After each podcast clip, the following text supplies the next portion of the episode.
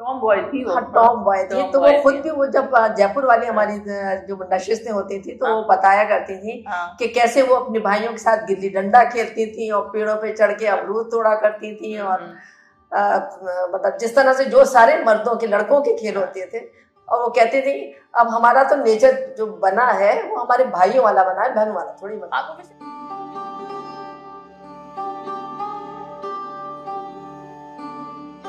आदाब। आज असमत चुगताई की बरसी है। उनकी अदबी शख्सियत से कौन वाकिफ नहीं है?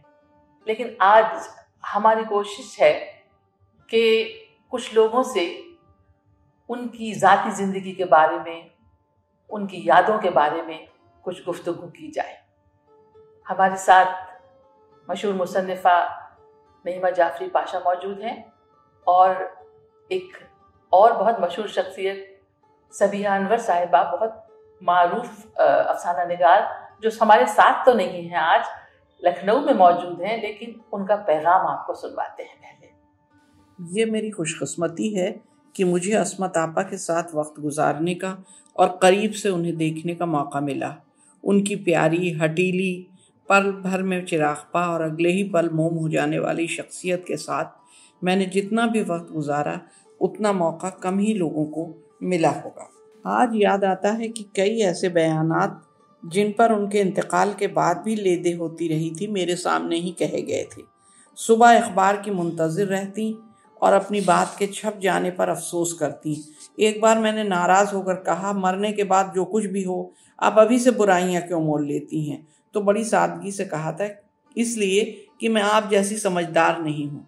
जो दिल में है वही कहती हूँ। और फिर मैंने समझाया था कि अखबार वालों के सामने अब मैं आपको अकेला नहीं छोड़ूँगी। देखिएगा आज, फिर आप उसी मौजू पर बात करने पर आ जाएँगी। लोग अगर आए तो उनसे उस मौजू पे बात मत कीजिएगा। अगर मैं आपकी पीठ पे हाथ रखूँ तो समझ लीजिएगा कि इस बारे में कुछ नहीं कहना है। राज़ी हो गई, बहुत खुश हुई, तरकीब आसान थी। अखबार वाले आए, तस्वीरें खींची, मैं पास में बैठी रही। जैसे सवाल तोड़ मोड़ कर उनसे किए गए असमतापा बड़ी सादगी से उसी मौजू पर आ गई और वही सब कहने लगी। मैंने सहूलियत से उनकी पीठ पर हाथ रखा और चाहा कि इशारा करूँ, कहने लगी, देखिए, मुझे सच कहने से रोक रही है, मगर मैं सच कहने से डरती थोड़ी हूँ। ये कहकर मेरा हाथ झटके से दूर हटा दिया। क्या बाग बहार शख्सियत थी असमत आपा भी असमत चुगताई को सब प्यार से असमत आपा ही कहते हैं। नहीं माँ। अब मैं आपसे ये पूछना चाहूँगी कि आप कभी आपकी यादों का सिलसिला असमत आपा के साथ कहाँ से शुरू होता है? हाँ, इसमत आपा से मेरी यादों का सिलसिला बहुत पुराना है तकरीबन समझ लीजिए कि पचास साल पुराना। आ, हम लोग जयपुर में आ, रहा करते थे और हमारे पड़ोस में इसमत आपा के छोटे भाई वसीम बेग चख्ताई रहते थे। वसीम बेग वसीम बेग चख्ताई और वो अक्सर अपने छोटे भाई के यहाँ आया करते थे। और क्योंकि हमारे उनके से ताल्लुकात बहुत कदीम थे आगरे से चले आ रहे थे। तो जब भी वो आती थी तो वसीम बेग साहबा की अहलिया हमें फ़ोन करके बता देती थी कि वो आप आई हुई हैं। और मेरी वालदा उनसे मिलने जाती थी और मैं उस वक्त नौ दस बरस की थी। और जब पहली दफ़ा मैं वहाँ गई वालदा के साथ तो क्योंकि बचपन में भी उनका नाम मैंने बहैसियत एक बहुत बड़ी राइटर के सुन रखा हाँ, था। हाँ, तो कुछ एक जहन पे रौब सा था कि पता नहीं कैसी होंगी किस तरह कहीं डांटे डांट तो ना दे देंगी बच्चों का होना पसंद करेंगी नहीं। हाँ, लेकिन वहाँ जाके इतना आ, अच्छा खुशगवार जहन पे असर पड़ा कि कहीं उन्होंने ये महसूस नहीं होने दिया कि वो आ, कोई अजीम शख्सियत या कोई एक नामवर शख्सियत है। बिल्कुल घरेलू अंदाज में अपनी भाभी से मेरी वालदा से वो गुफ्तगू किया करते थी। अच्छा भाई ये बताइए पहली मुलाकात का ज़िक्र कर रही है वो पहने हुए क्या थी? क्या अंदाज था उनका? वो आमतौर पे पहली मुलाकात में भी और आमतौर पे जब भी उनसे मुलाकात हुई वो कॉटन की साड़ियाँ पहनती थी जो ज़्यादातर सफ़ेद रंग की होती थी और कोई रंगीन बॉर्डर होता था कभी हरा कभी काला कभी लाल इस का जो अलग था लेकिन वो ज़्यादातर कॉटन की सफ़ेद साड़ियाँ पहनती थी।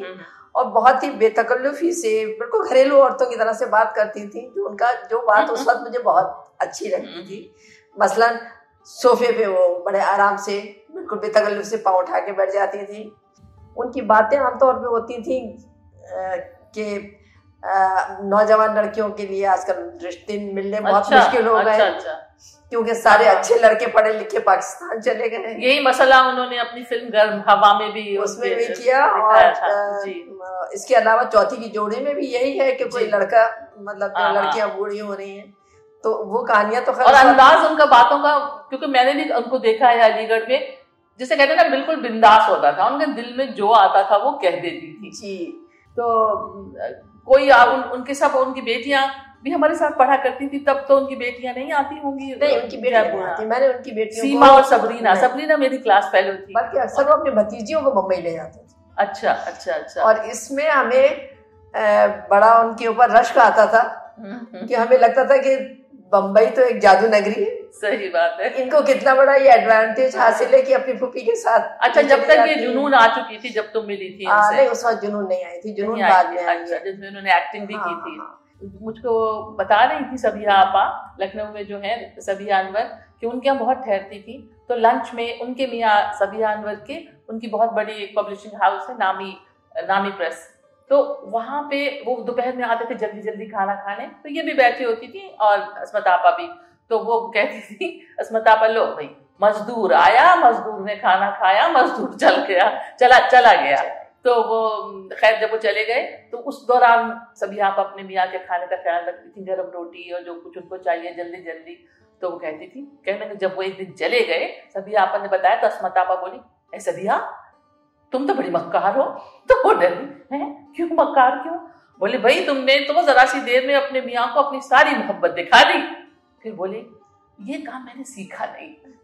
तो नौकरों से और गरीबों से वो बहुत मतलब हमदर्दी रखती थी। वो इसको मतलब उनकी बे, बेटियाँ एक जमाने में बता रही थी सभी आपा कि उसमें थी एडवर्टाइजिंग में ये गार्डन साड़ीज होती थी। तो बहुत सारी साड़ियाँ घर में आती थी तो असमत आपा ने बताया कि बहुत सारी साड़ियाँ आती थी तो कि ये, ये कौन सी पहनी जाएगी कौन सा मॉडल क्या तो मैं दो चार साड़ियाँ छुपा लेती थी।